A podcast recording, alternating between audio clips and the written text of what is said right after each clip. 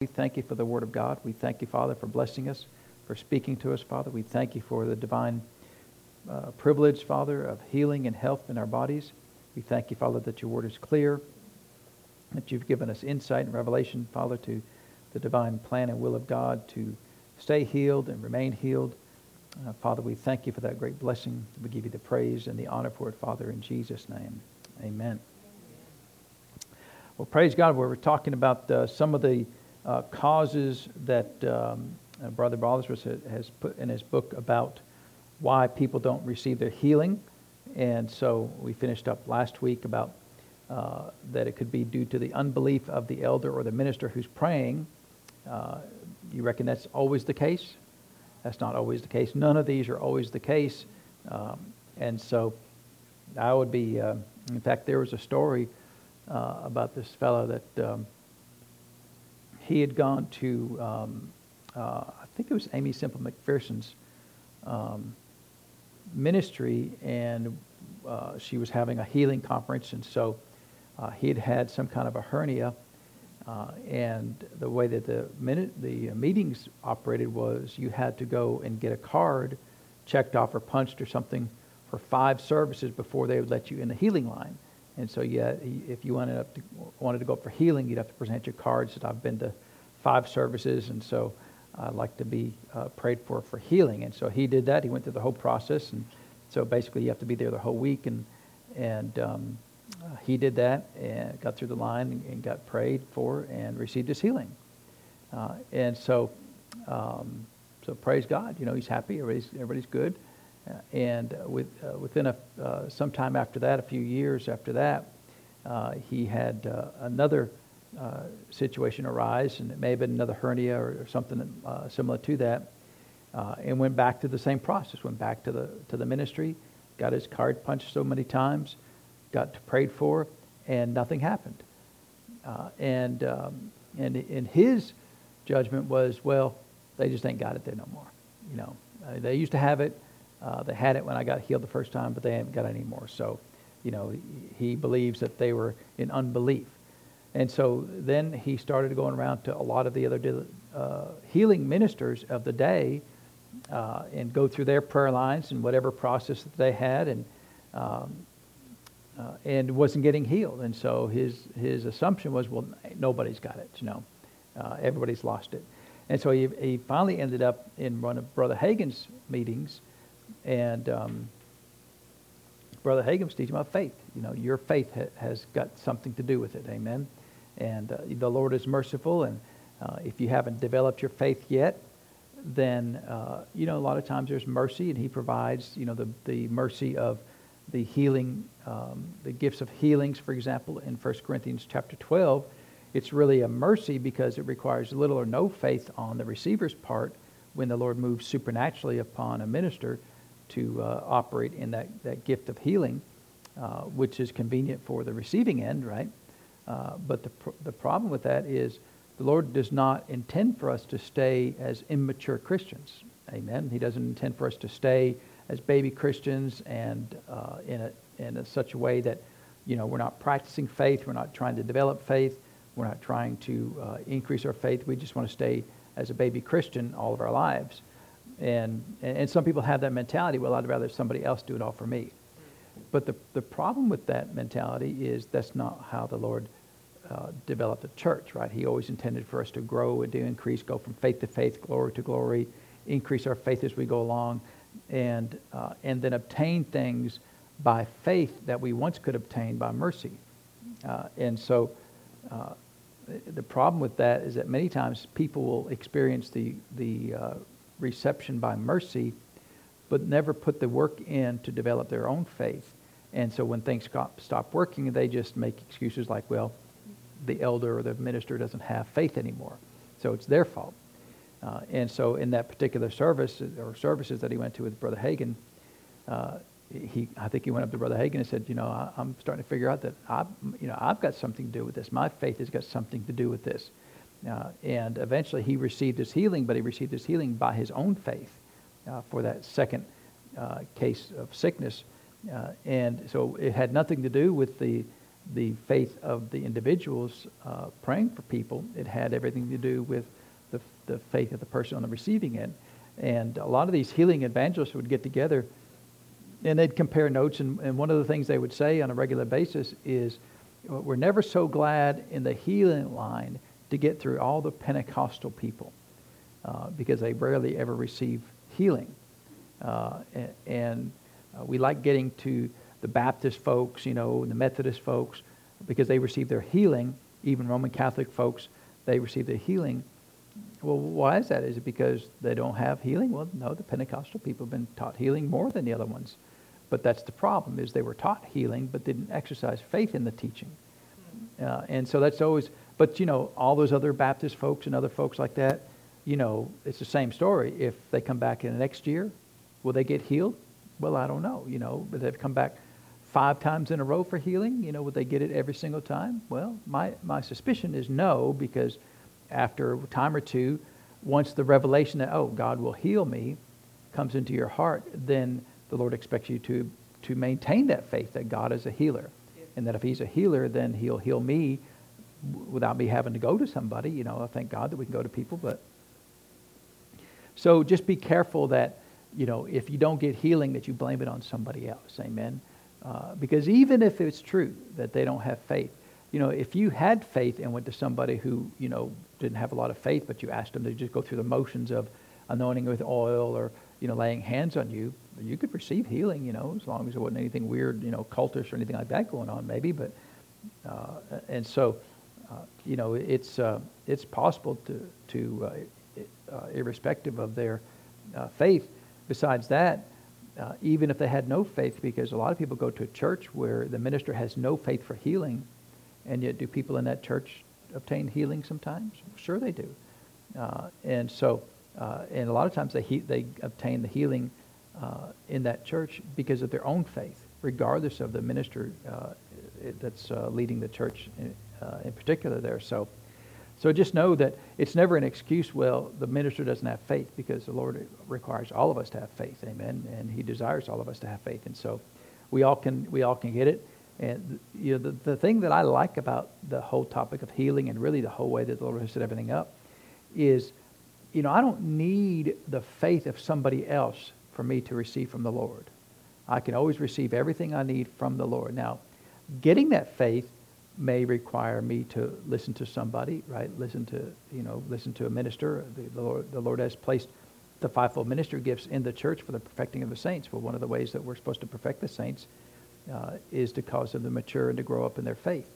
Uh, so uh, you may need to be under a ministry in a sense of de- to being able to develop your faith, but uh, I don't. Uh, once I have my own faith, I don't have to always go find somebody else to obtain things from the Lord. I can just do it on my own. And thank God that we have churches that are teaching faith, uh, and uh, we can develop our own faith.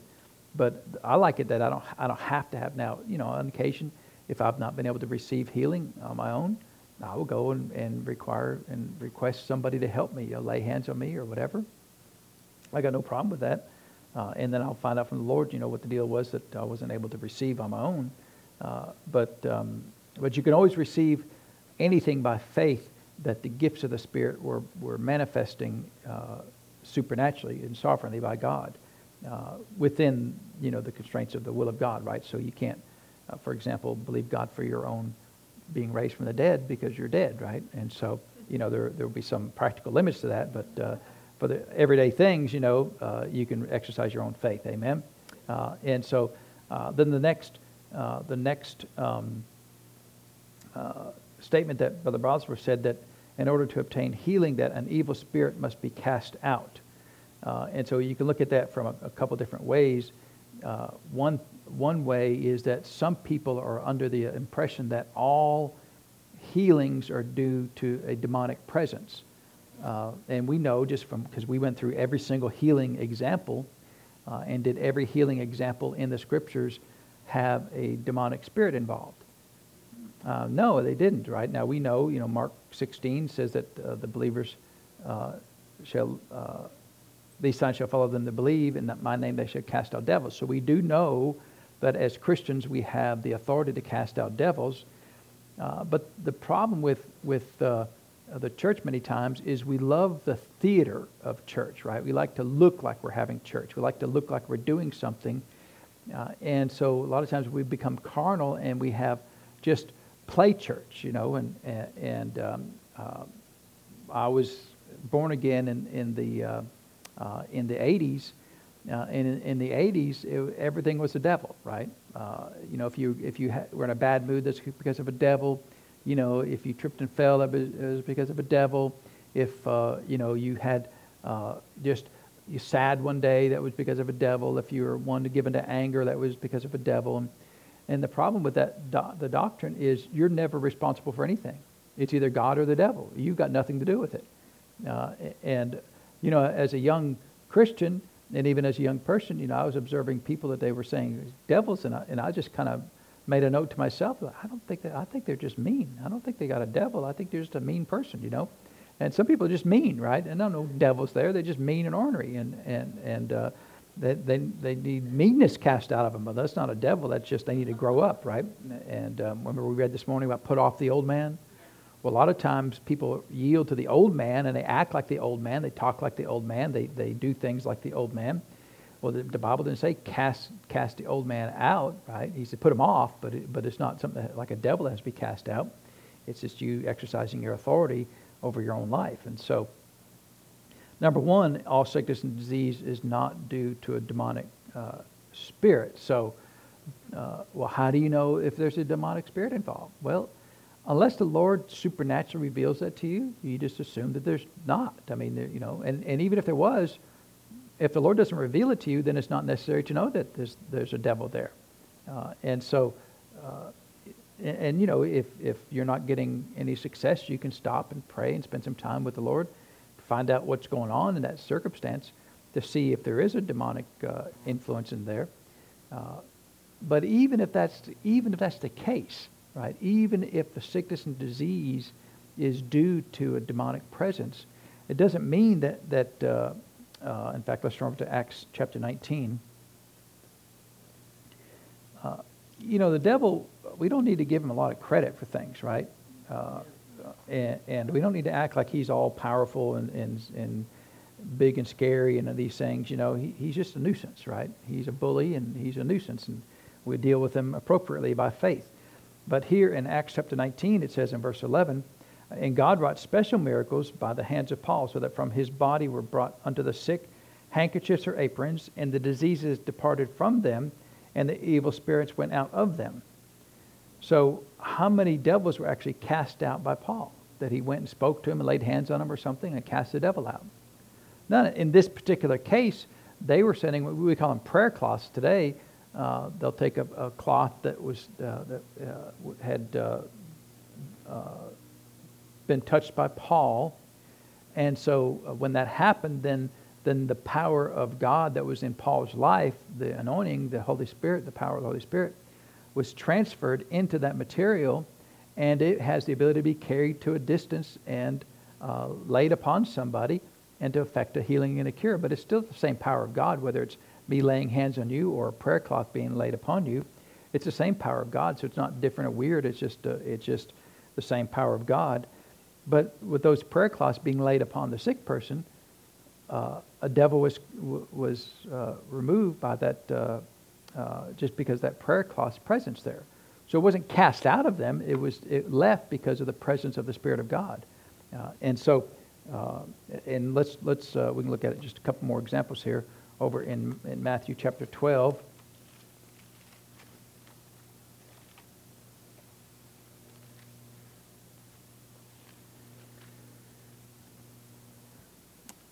he said here in um, verse 22, Matthew chapter 12, verse 22, then there was brought unto him one possessed with a devil, blind and dumb, and he healed him insomuch that the blind and dumb spake and saw.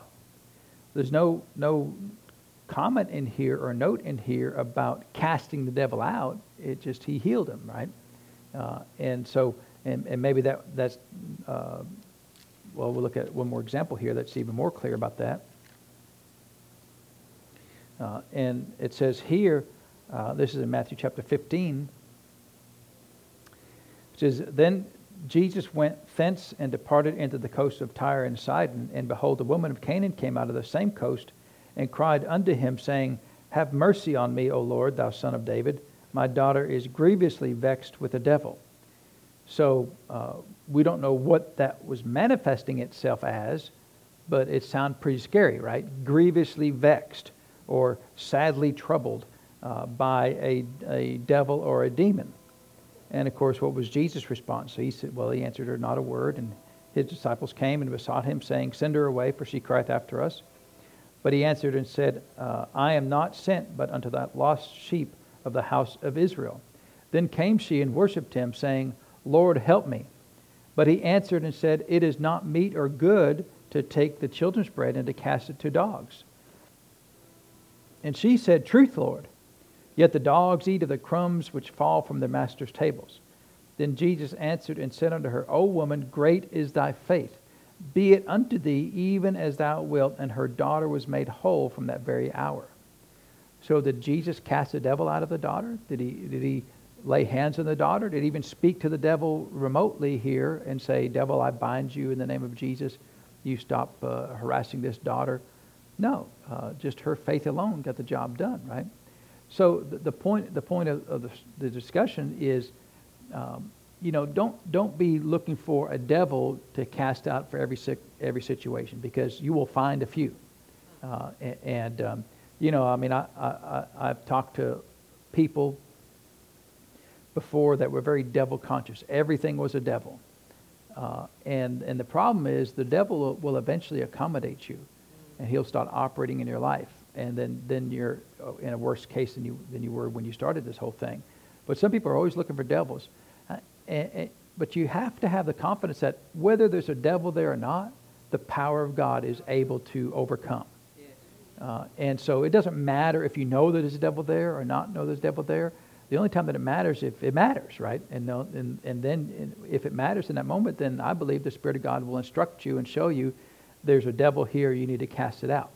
Uh, and you remember with, with the Gadarene demoniac, you know, that Jesus has been saying, uh, talking to the devil to cast him out, and he didn't leave. In that case, he found out the name of it, and then he told it to go, and they, and they, but they still left. But in that case, you know, uh, with the Gadarene demoniac, uh, Jesus got the name of it. But before that, before he got the name of it, he was just doing like, the, like he always does. Amen. Just uh, speaking to, now in that case, he knew that there was a devil involved in that. Uh, but we looked at, you know, uh, three different cases here where although there were devils involved, nobody specifically cast a devil out. And yet they still obtained healing and deliverance, right? Uh, and so just know, is there any law? No law.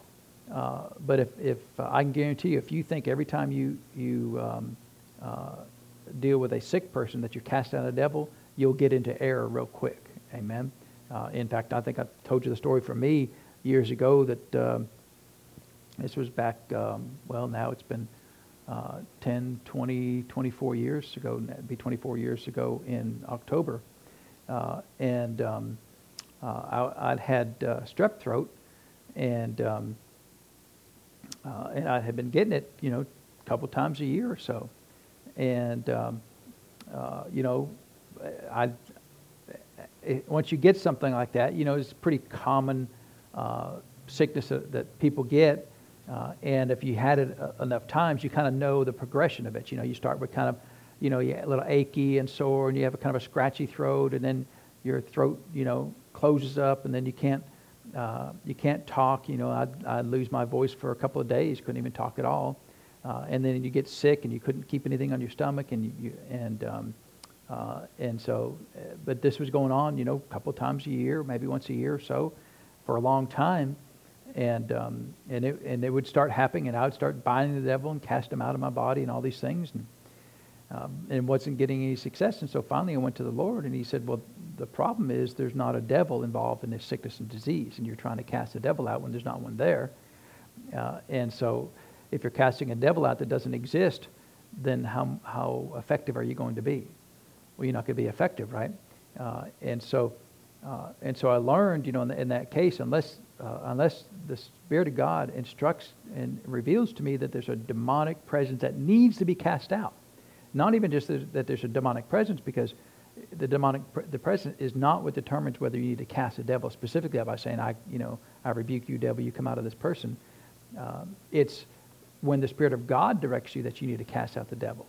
So even if you knew there was a devil in there, would, would you have to say those words, I bind you, devil, in the name of Jesus, you come out of this body?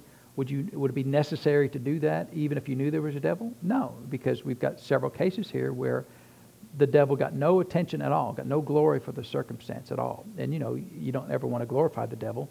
Uh, but sometimes in a church we want to glorify the experience, right? And we want to make sure there's a, there's a devil and we cast the devil out. And I mean, I've been through so many so many deliverance services, and you know, but I'm not opposed at all to casting out devils. You know, some, sometimes we get we go out the other extreme, right? Well, all of that was fake, and you know, and a lot of it was it wasn't so much fake. I mean, they weren't uh, they, these were real things people were dealing with, but uh, people just assumed that there was a devil. So uh, you don't need to ca- the, throw the baby out with the bathwater and say, well, there's no devils operating. You know, there's pl- always plenty of devils operating, but don't make a law that uh, if there's something going on that you got to cast a devil out. You only need to cast out devils uh, when the when the Spirit of God is, is, directing you to do that and and he may or will, you know. So so don't uh, write it off that it'll never happen. Amen. Uh, and so uh, don't make a law. Amen. And don't play church either. Uh, you know, I've had so many devils cast out of me over the years. You know, devils of not crying and devil, you know, uh, devils of sadness and whatever. And, and most of it was, in fact, really all of it was just theater, right? None of it was true. Uh, but um, you know, the people's hearts were sincere, and they, you know, they didn't know any better, and they hadn't been really taught anything. They just that everything is a devil, right? Uh, and, uh, and the problem with, with that was all those people that were taught those things, none of them were ever required to change and grow. They could stay exactly the way they were because none of it was their fault. All of it was a fault of a devil somewhere. Uh, and so, um, so just be careful, amen? So uh, you don't always have to cast the devil out. Every sickness is not due to a devil. And even some that are, you don't even need to pay attention to the devil at all. Just uh, command them to be healed, and, and the power of God will override the devil. And there's no devil wants to stick around in the, in the presence of the glory of God. So, um, so there you go. Amen. So um, th- then the next thing that uh, um, he mentioned was about the, the sick person's sin. Uh, and uh, he said that, uh, that the issue is due to unconfessed sin. And now he didn't give any any book chapter verse for this, you know, and, and so I'm always a little leery of any doctrine that doesn't have book chapter and verses as foundation, right? Um, and so although it sounds reasonable, um, let's turn over to um, um to Luke chapter five. Of course, this isn't the only example, but it's a good example here. So in, in uh, Luke chapter 5, in verse uh, 17, it says, And it came to pass a, on a certain day, as he was teaching, that there were Pharisees and doctors of the law sitting by, which were come out of every town of Galilee and Judea and Jerusalem, and the power of the Lord, the supernatural miracle working power of the Lord, was present to heal him. Well, why was the power of the Lord present to heal him? Because Jesus was there, right? If he was there, the power of the Lord was present to heal. Uh, and you know, if you're if you're somewhere, then the power of the Lord is present to heal. Amen. Uh, and so, and behold, men brought in a bed, uh, uh brought in a bed a man which was taken with palsy, uh, and they sought means to bring him in to lay him before him. And when they could not find by what way they might bring him in because of the multitude, they went upon the housetop and let him down through the tiling with his couch in the midst of before Jesus. And when he saw their faith, he said unto him, uh, Man, thy sins are forgiven thee. And of course, they got all upset about that. Uh, and uh, he comes down to verse 24, and uh, but that, that but that you may know that the Son of Man hath power upon earth to forgive sins. He saith unto the sick of the palsy, I say unto thee, arise, take up thy couch, and go into thine house. So you know, Brother Bosworth's statement was that it's unconfessed sins that are hindering you from receiving your, uh, from receiving your healing. But the story we just read, uh, this man that, that came into this house, brought by his friends, how many sins did he confess to the Lord Jesus? Zero. right? Did he obtain healing? He did. Was there a problem with sin prior, prior to him being healed? Well, apparently there was because Jesus dealt with it, didn't he? Uh, and so, was sin a hindrance to him receiving uh, healing? Well, apparently it was. Uh, but was the issue of him not re- not repenting or confessing his sins, or was the issue of him not being forgiven of his sins? So that's really the issue, right? So the issue is not so much uh, of something that that uh, that you need to confess. You know, I mean, you can confess it, right? But the issue is you need to be forgiven. So Jesus just forgave the man uh, in a sovereign way, which is great. Um, so you know, I just it was just it's a little bit of a of a nuance there, but um, you know, if there's sins, and we and we I think talked about this um, in um, uh, in judgment and repentance about how that you can help other people obtain forgiveness for sins, can't you? Uh, remember Jesus did on the cross, right? Stephen did it uh, uh when he was stoned. Jesus did it here. Uh, somebody received uh, forgiveness with the receiving person doing nothing. And now, will that work in every single case? I don't know that it'll work in every single case, but it will work.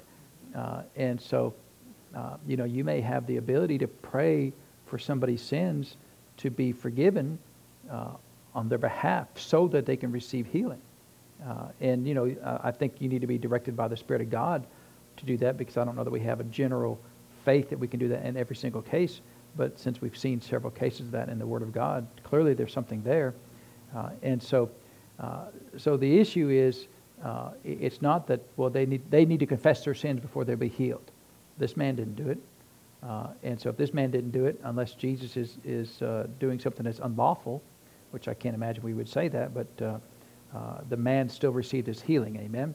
So it's really all sins need to be forgiven, and sometimes the sin. the sin itself is a hindrance to them receiving it, but you can help that person receive forgiveness. Amen. Without them confess. Well, you need to stand up and confess before the whole church, you know, all your sins before you can be healed. Uh, did this man have to confess anything in front of anybody? No. Uh, did Jesus, he probably knew what the sins were. You know, maybe he did. He would have been known by the Spirit of God. Uh, and so um, uh, it's just uh, be careful. Um, uh, the, the, thing that I see is that, that people in the church a lot of times want to find something to blame somebody. Well, it's your fault, you know, or, you know, you're a terrible person, or, and they'll make this strong law. Well, you need to confess your sins, all these things. And yet we have scripture that nobody confessed any sins. Jesus forgave the sins, and they were still healed. So um, sin does need to be dealt with if it's the hindrance, right? And you would only know that by the Spirit of God. Because number one, the Lord's not going to tell you what somebody else's sins are just randomly, you know, you're walking down the street, hey, that guy over there, you know, he just robbed the bank. You know, that would be kind of gossip, right? But if they come to you for healing, like this man came to Jesus for healing, I believe the Lord would show you, well, in order for, since they came to you, then, then they're asking for help. I think he would show you what the circumstances in their life are. To what level, you know, that's up to the Lord to decide that. He may just say they have sin that they need to forgive, they need to, need to receive forgiveness for, and, and uh, tell them that they're forgiven. Uh, and you know, you could do that uh, according to the, to the direction of the Spirit of God. You could do that, uh, and then they could receive uh, their healing. Amen. Uh, and so, so just be careful about making these strong statements about you know this or that, and uh, whether they don't receive healing, they must have, they must have some unconfessed sin, right? That's even worse, right? Uh, uh, or hidden sin or secret sin, uh, and and sometimes people hear that and they don't get healed. And so in their mind, then, well, I've got some sin that I'm not aware of that I've done that I need to be forgiven for, but since I don't know what it is, that, that's a hindrance. And so, you know, until I find out what that is, well, there's really no such thing as a secret sin. You know, uh, in the moment, that Spirit God will always tell you what that is. Amen. Uh, he'll always let you know in the moment uh, that you're committing a sin because uh, He doesn't want you to commit sin. So that whole, you know, th- that gets into some weird uh, psychological stuff that we need to avoid in the church. Amen. Uh, and so let the Lord reveal to you if, if there's a hindrance. And if He doesn't say anything, then, then you just assume there's nothing there for you to know. If someone comes to you for healing and uh, they've not gotten it from, from a thousand other people, that's not, you know, that, doesn't mean they're in sin. It could be a lot of things, just like the fellow that went to all these other healing evangelists he didn't receive healing because he was in sin. He didn't receive healing because uh, it was he needed to be walking in faith. Uh, and so, well, that's still sin. Well, whatever. You know, I mean, people are going to try to find, always trying to accuse somebody of something. Uh, but uh, it was a simple matter for him to adjust that. Amen. Uh, and so, so the point, the point of it is, it's not necessary for uh, sin uh, for you to confess a sin. Now I know, you know, and listen to a lot of Brother Hagin stories. You know, uh, he'll be praying for somebody, and on a rare occasion, he'll say, well, "What are you going to do about so and so?" You know, some circumstance or situation that the Lord revealed to him.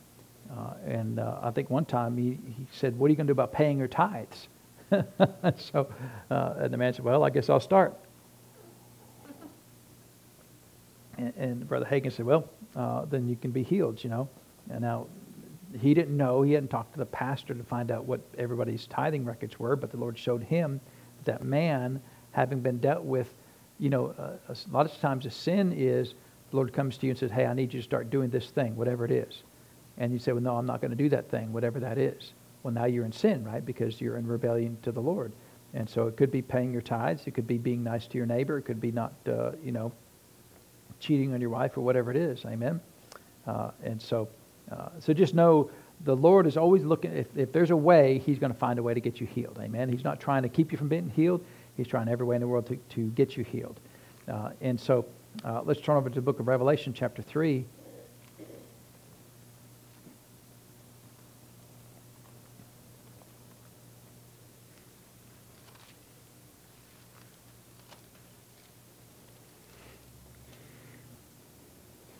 And so in uh, Revelation chapter 3, we have the story of the uh, Laodicean church.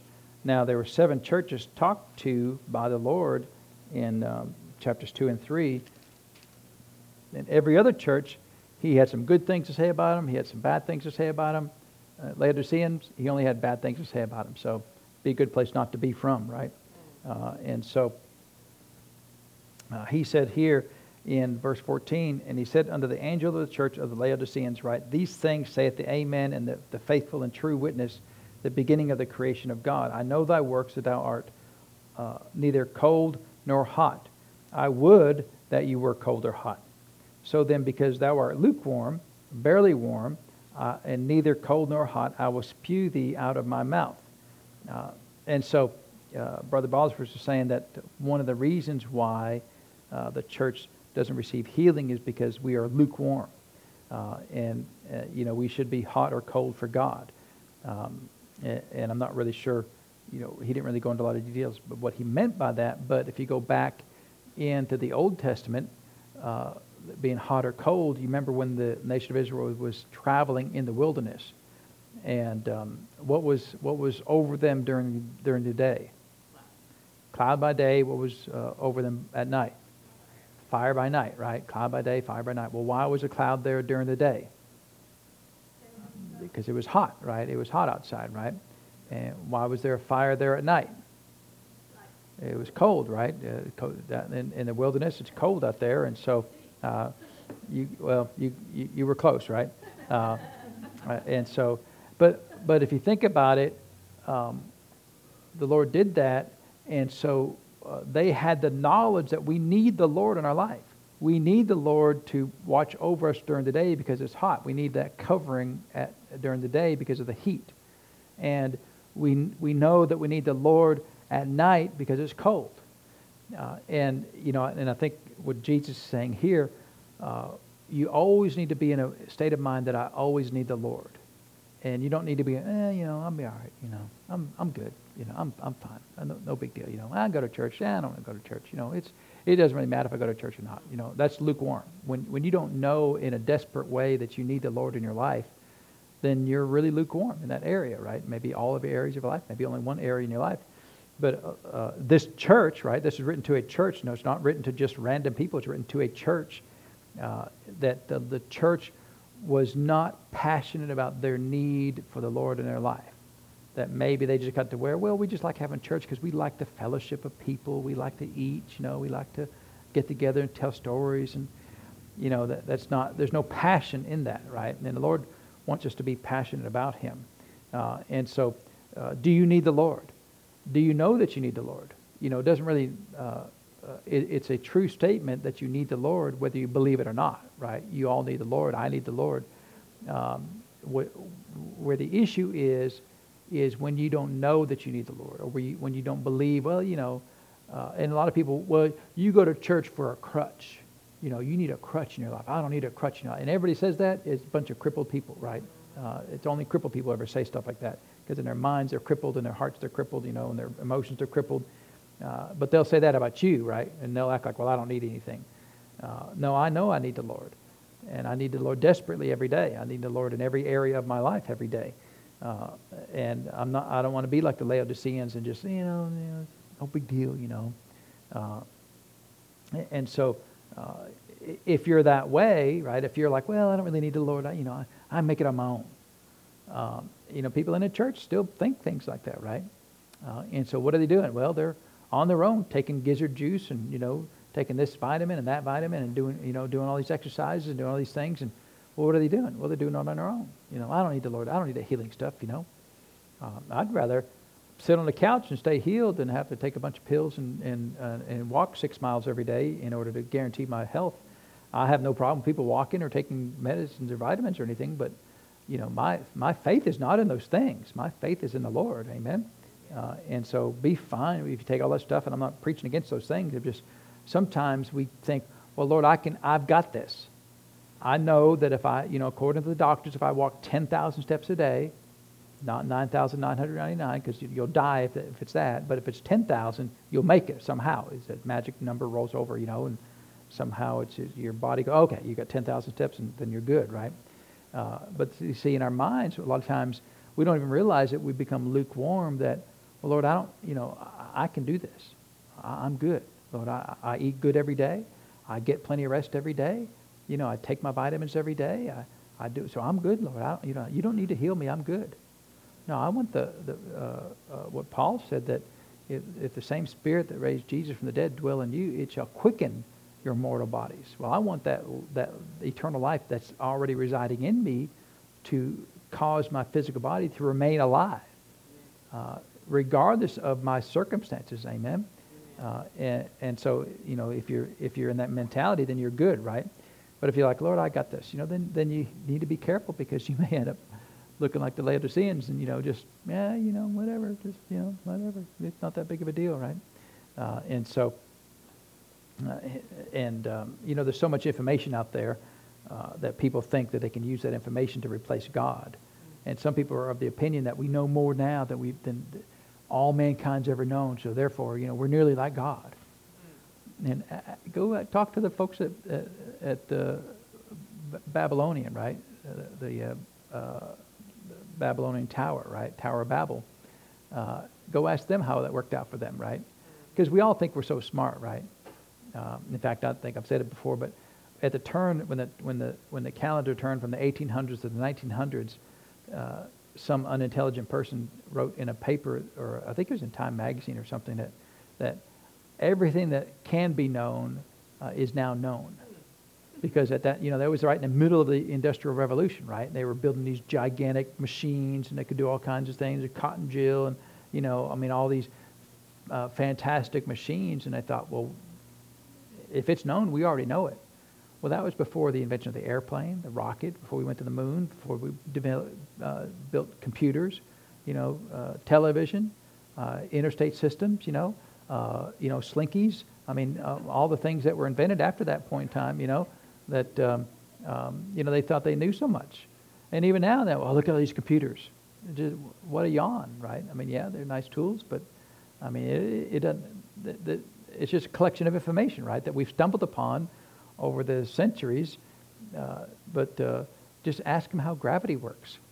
Well, how does it, how does I mean, we know that gravity works, and we can measure how gravity works, and we can calculate how gravity works, but how does it actually work? Where does it come from, right? Ask them about how magnets work. Just you got two pieces of metal, and one and one's a magnet. How does it actually pull that? Where's that? You know, there's no strings attached to it, right? How does it work? Well, they can calculate, measure it, tell you how, how strong it is, but they can't tell you how it actually works. You know, I mean, it's still magic to them. They don't know, and Uh, and, uh, and they may never know. The Lord may like, mm, I'm just going to hold some in my own pocket. You know, I'm going to, a few things, I'm never going to tell you how it works until you get to be in heaven. Uh, and so he may tell us, I don't know, but uh, nobody knows right now. Uh, and um, so anytime, you know, men get foolish and think that we know something, right? It's just, uh, in fact, I was, I was doing some studying, some technical studyings about things, and they, there's this one number that they use in all these calculations, right? It's just has to do with gravity and they know exactly what the number is to like eight decimal places or 16 decimal places. You know, we know this number. It's just that, this number. And if you're going to do anything with gravity or you do anything with, with uh, launching rockets, or, you got to use this number in your equations. Uh, and they said, our problem is we have no, I, no idea why it's this number. It's this number. It works everywhere, but, but why is it this number and not maybe a different number, right? But, it, but we know it's that number. We just don't know why. Okay, well, then you don't know everything, right? And, and I mean, that's that's basically the fundamental laws of physics, right? Every planet is operates with using use that same number. Every rocket ship they ever launched uses that number. Every satellite, when they went to Mars, you know, they just landed on Mars, they use that number. But nobody knows why it's that number. It's just that number, right? Uh, and there's a lot of things like that in science that it's just that it's just the way it is, right? Uh, and uh, well, why is it that way? We don't know why it's that way. It's just that way, right? And so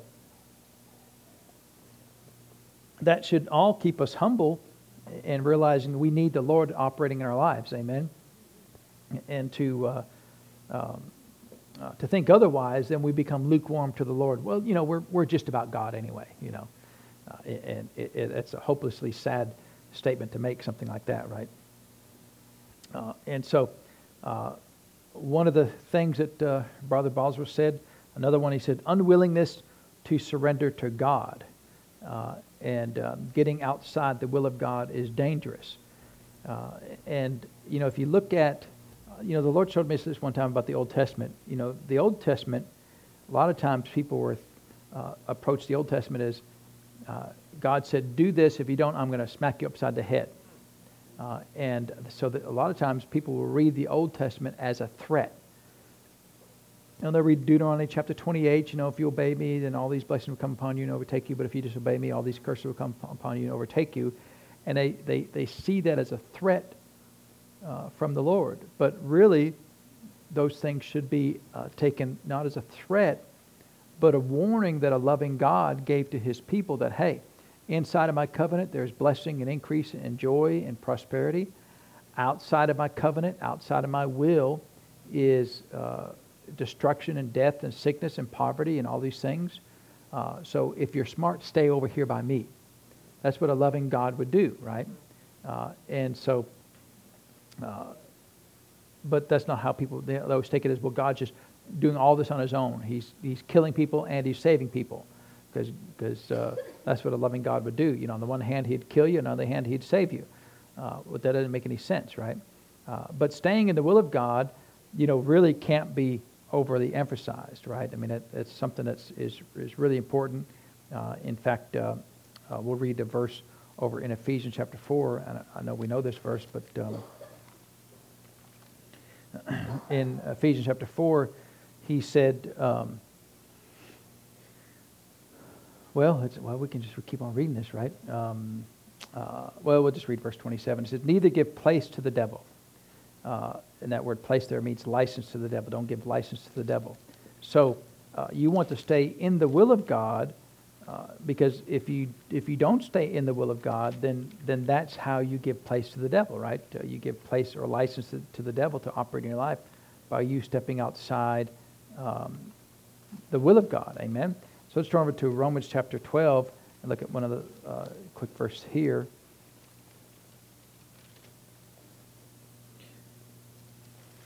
In Romans chapter 12, he says in verse 1, I beseech you, brethren.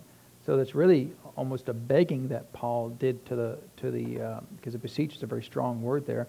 I beseech you, therefore, brethren, by the mercies of God, that you present your bodies a living sacrifice, holy, acceptable unto God, which is your reasonable service.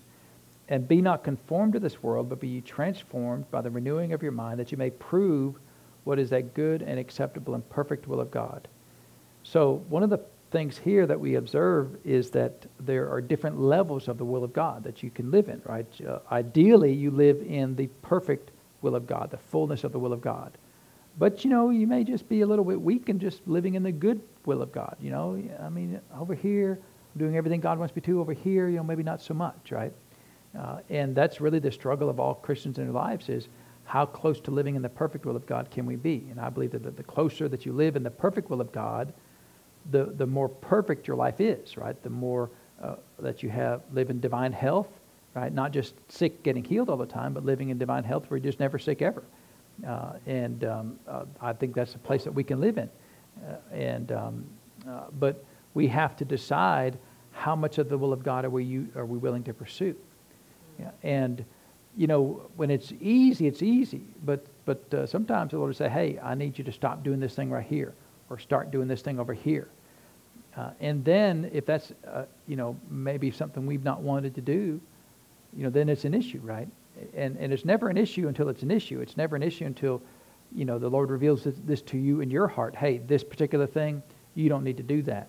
Uh, and, you know, I remember years ago that they would talk about um, uh, one of the healing evangelists' name was uh, Jack Coe. And um, uh, they said that at that time that nobody was, was operating in a level of miracles uh, in healings as he was, that some of the most spectacular healings and miracles uh, that would occur in his ministry. And he had, uh, you know, people get healed out of wheelchairs and crutches, and he'd have all these things up on the stage. You know, he was kind of a showman too, right? So he had all these props on the stage from where people had really been healed.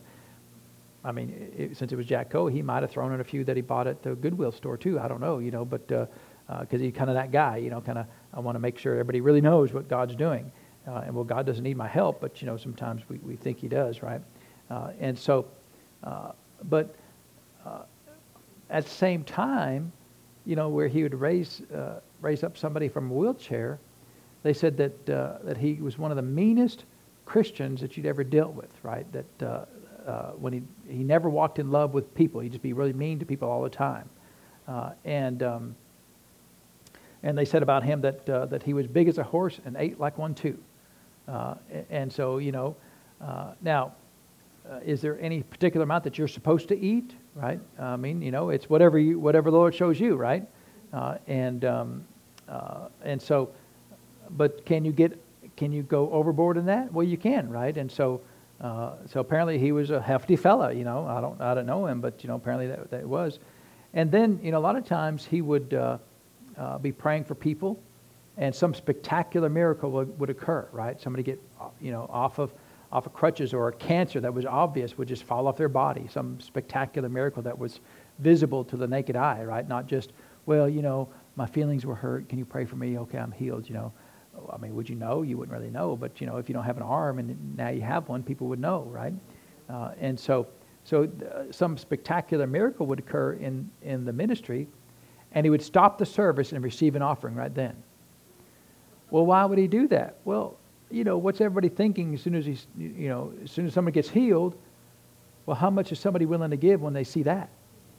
Well, just wipe out the bank account here, just take it all, right? You know, he wouldn't do it at the end of the service, you know, after after all the emotions had kind of calmed down a little bit. He wouldn't do it at the beginning of service before anything exciting happened. He'd wait till right after a, a spectacular miracle, and, and that way he can get the most out of your pocketbook, right? Well, well, that's really terrible, right? I mean, you know, people do things like that. You know, I'm going to play on your emotions to get more out of your bank account, right? And well, I need it. You know, I, you know, I got, I got bills to pay, right? Whatever. You know, everybody's got bills to pay. So, so there were several areas of his life that he just did not want to uh, get right with the Lord, right? In fact, and so the Lord sent ministers to him. You need to go and, and talk to him about this situation. And some of them are like, I ain't going. You go. I'm not going. You know, because uh, uh, he'd be. They, they, I mean, they they uh, they'd heard stories where he'd smack somebody or hit somebody. You know, uh, you know. But then he'd go into church and, and somebody get you know raised up out of a wheelchair. You know, well, how does that work? You know, just the call of God in your life. You know, is without repentance. Uh, the Lord, the Lord picks who He picks, and that's who He picks, right? And, and uh, it's not for us to judge that. Uh, and yet there was a lot of people like that. You know, other ministers that were big in healing died of alcoholism. You know, and just crazy things like that. You know, that uh, was going on in those people's lives.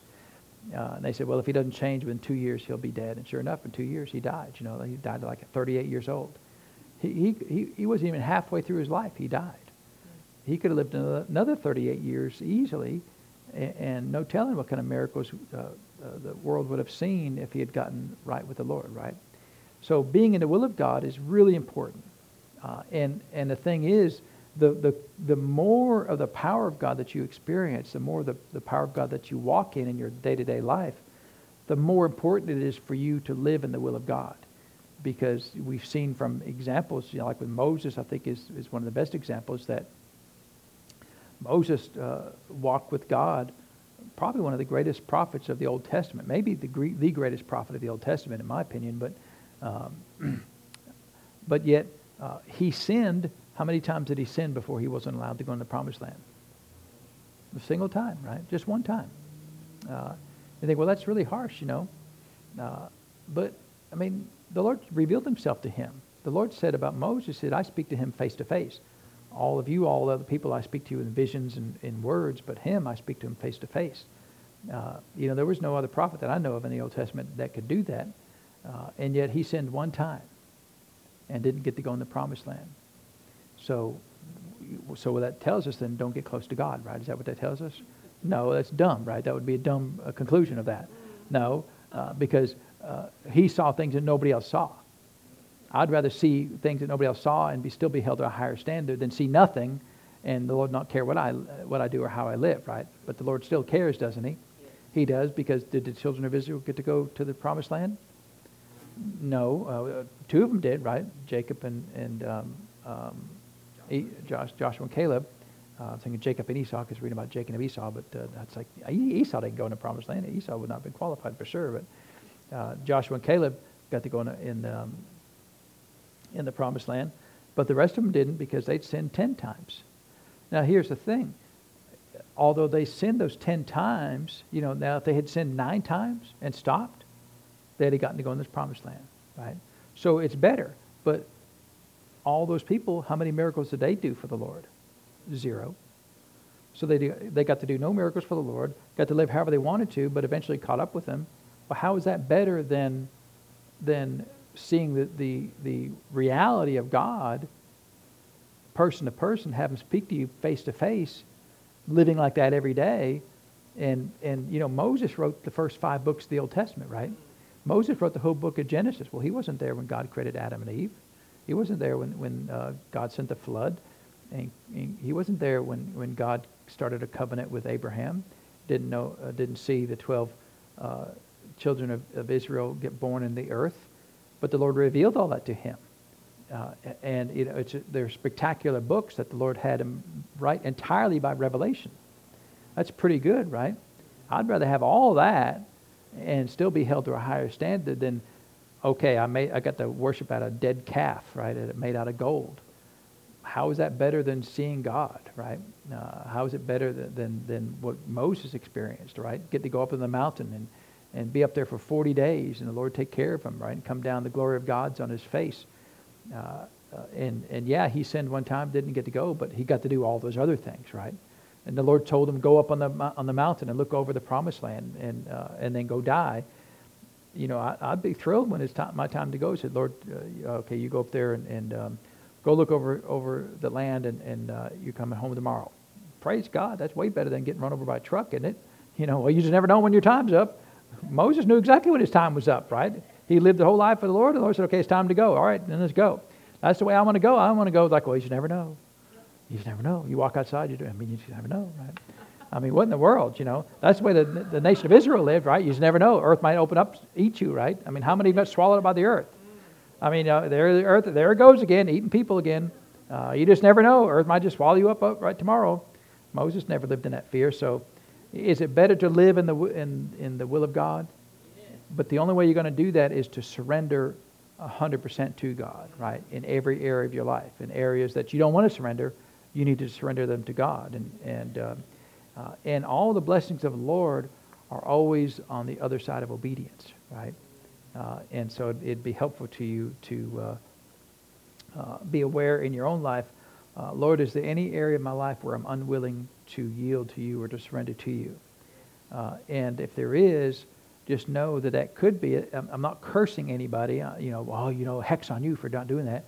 Uh, but it could be an area that will allow the devil to come into your life uh, and to bring sickness and disease. Amen. So just be careful about those things, right? Because, uh, uh, well, nothing's happened yet. Well, dummy, you know, just keep rolling the dice. You know, they'll come up sevens eventually, right? Uh, and so, um, let's see what time we got there. So uh, maybe uh, we got time for um, uh, one more here. Turn over to Matthew, Mark chapter 11.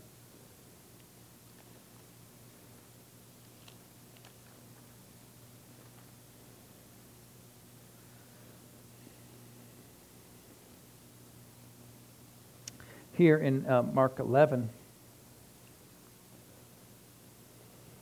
it says in verse 25, it, says, And when you stand praying, forgive if you have aught against any, that your Father also, which is in heaven, may forgive you your trespasses. But if you do not forgive, neither will your Father, which is in heaven, forgive you forgive your trespasses. So, uh, the area of unforgiveness, where you're unwilling to pardon somebody in your life, can be a hindrance to you receiving uh, healing. Amen.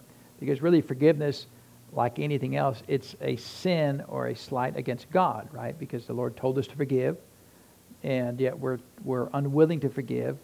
And so it's really not anything that's unusual as far as a sin goes, but it is a common issue in a lot of people's lives because people just do unkind things to people, right? Uh, and so when we when we do those unkind things, sometimes the receiving party doesn't want to forgive. Uh, and, and so the, the worst scenario is somebody does something to you and brings harm into your life, and then you stay in unforgiveness and open the door up for the devil, and now you're doubled up on your on the harm brought to your life, and you hadn't even started it, right? You didn't start this, but somebody else started it, and but you're doubled up in your own difficulties in your life, uh, and yeah, that's a shame, but um, but we need to forgive, right? Uh, and, uh, and, you know, people say things, well, I'm trying to forgive. There's no trying, it's doing, right? Uh, people say stuff like that, well, I'm trying. Well, you know, really what they're trying to do is they're trying to uh, get to where their emotions, uh, that old man doesn't rise up every time they think of that person. And when that doesn't happen, then they'll, then they'll decide that they've forgiven them. No, forgiveness is an act of faith. It's not a feeling. Amen. So, what does the word forgive mean? It means to pardon, right? Uh, and, the, and if you think of it that way, it's where you, as a sovereign act of your will, chooses to pardon somebody or release them from the debt of the sin that they committed against you. And Lord, uh, and you say, Lord, I choose to cause their account to, to be wiped clean, as far as they're concerned with me, right? As far as them doing anything with me, then I choose to pardon them. I grant, I grant them a pardon in their life. That, that uh, whatever they've done to me, I choose to say that it's zero. Now, that's what forgiveness is. Uh, now, does that require any emotions on your part?